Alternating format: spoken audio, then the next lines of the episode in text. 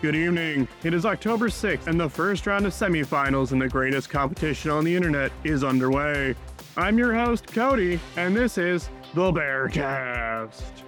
In the first matchup, we have the second showing of this year's Junior Division champion, 806 Jr., versus one of the perennial competitors, 32 Chunk. Chunk is one of only three bears to be in all 10 Fat Bear Weeks. He is joined in such company as the winningest bear, 480 Old King Otis, and the Bear Plane 747.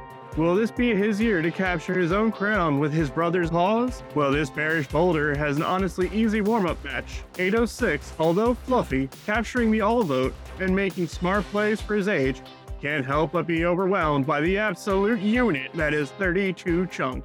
Like other veterans, he seems to be going for the true before and after comparison, showing off his big belly in the same way two months apart. He shows off how much of a professional he is by growing down toward the ground and up in the rear and shoulders as his back profile becomes more pronounced. Every year, the junior division rep gets steamrolled by a senior at some point, and this year it's no different. Although the little puffball put up a good showing, still holding on to 33% of the vote.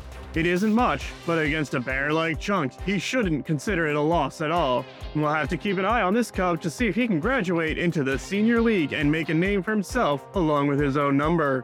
In the second matchup is more proof that someone at the main offices is setting up for maximum drama this year. We have a rematch 480 Old King Otis versus 901. While unnamed, 901 is affectionately known by me as Olympias as she killed the king in her debut competition last year. Metaphorically, of course.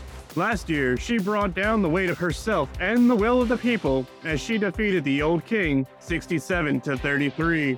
This year looked to be much of the same as she came out with the picture perfect poise that we mentioned in the first episode. It's hard to argue with a big, round, well proportioned bear like her. As for Otis, many fans were surprised to see him turn up at training camp this year. Without any sign of him for months, he slinked out of the trees and took to the river late in July. A bit later than other bears, he was looking mighty scrawny as well.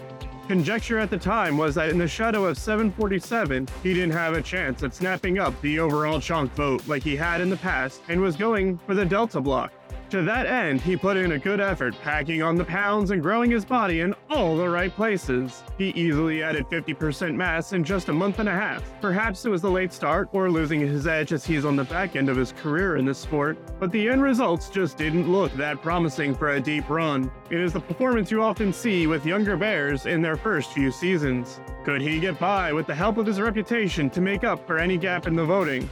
Well, from the starting gun, 901 began ahead and just kept strutting away. It was surely a painful feeling of deja vu for Otis, but when the dust settled, the results were exactly the same as last year 67 to 33. Old King Otis, most decorated bear in the history of these Fat Bear events, goes off to sleep once more. Will this be his last season? Although I thought last year would be the final one for him, he showed continued tenacity and came back around this year. So although I don't want to make a bad call again, I do think this might be the last tournament we see from Otis, but not his last appearance at the Falls.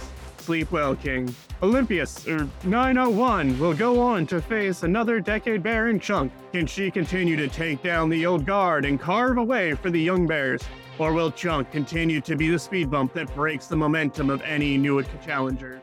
Find out Monday as the semifinals go down. Tomorrow, we see 128 Grazer try to take down the Bearplane 747, a match that I think will be very close.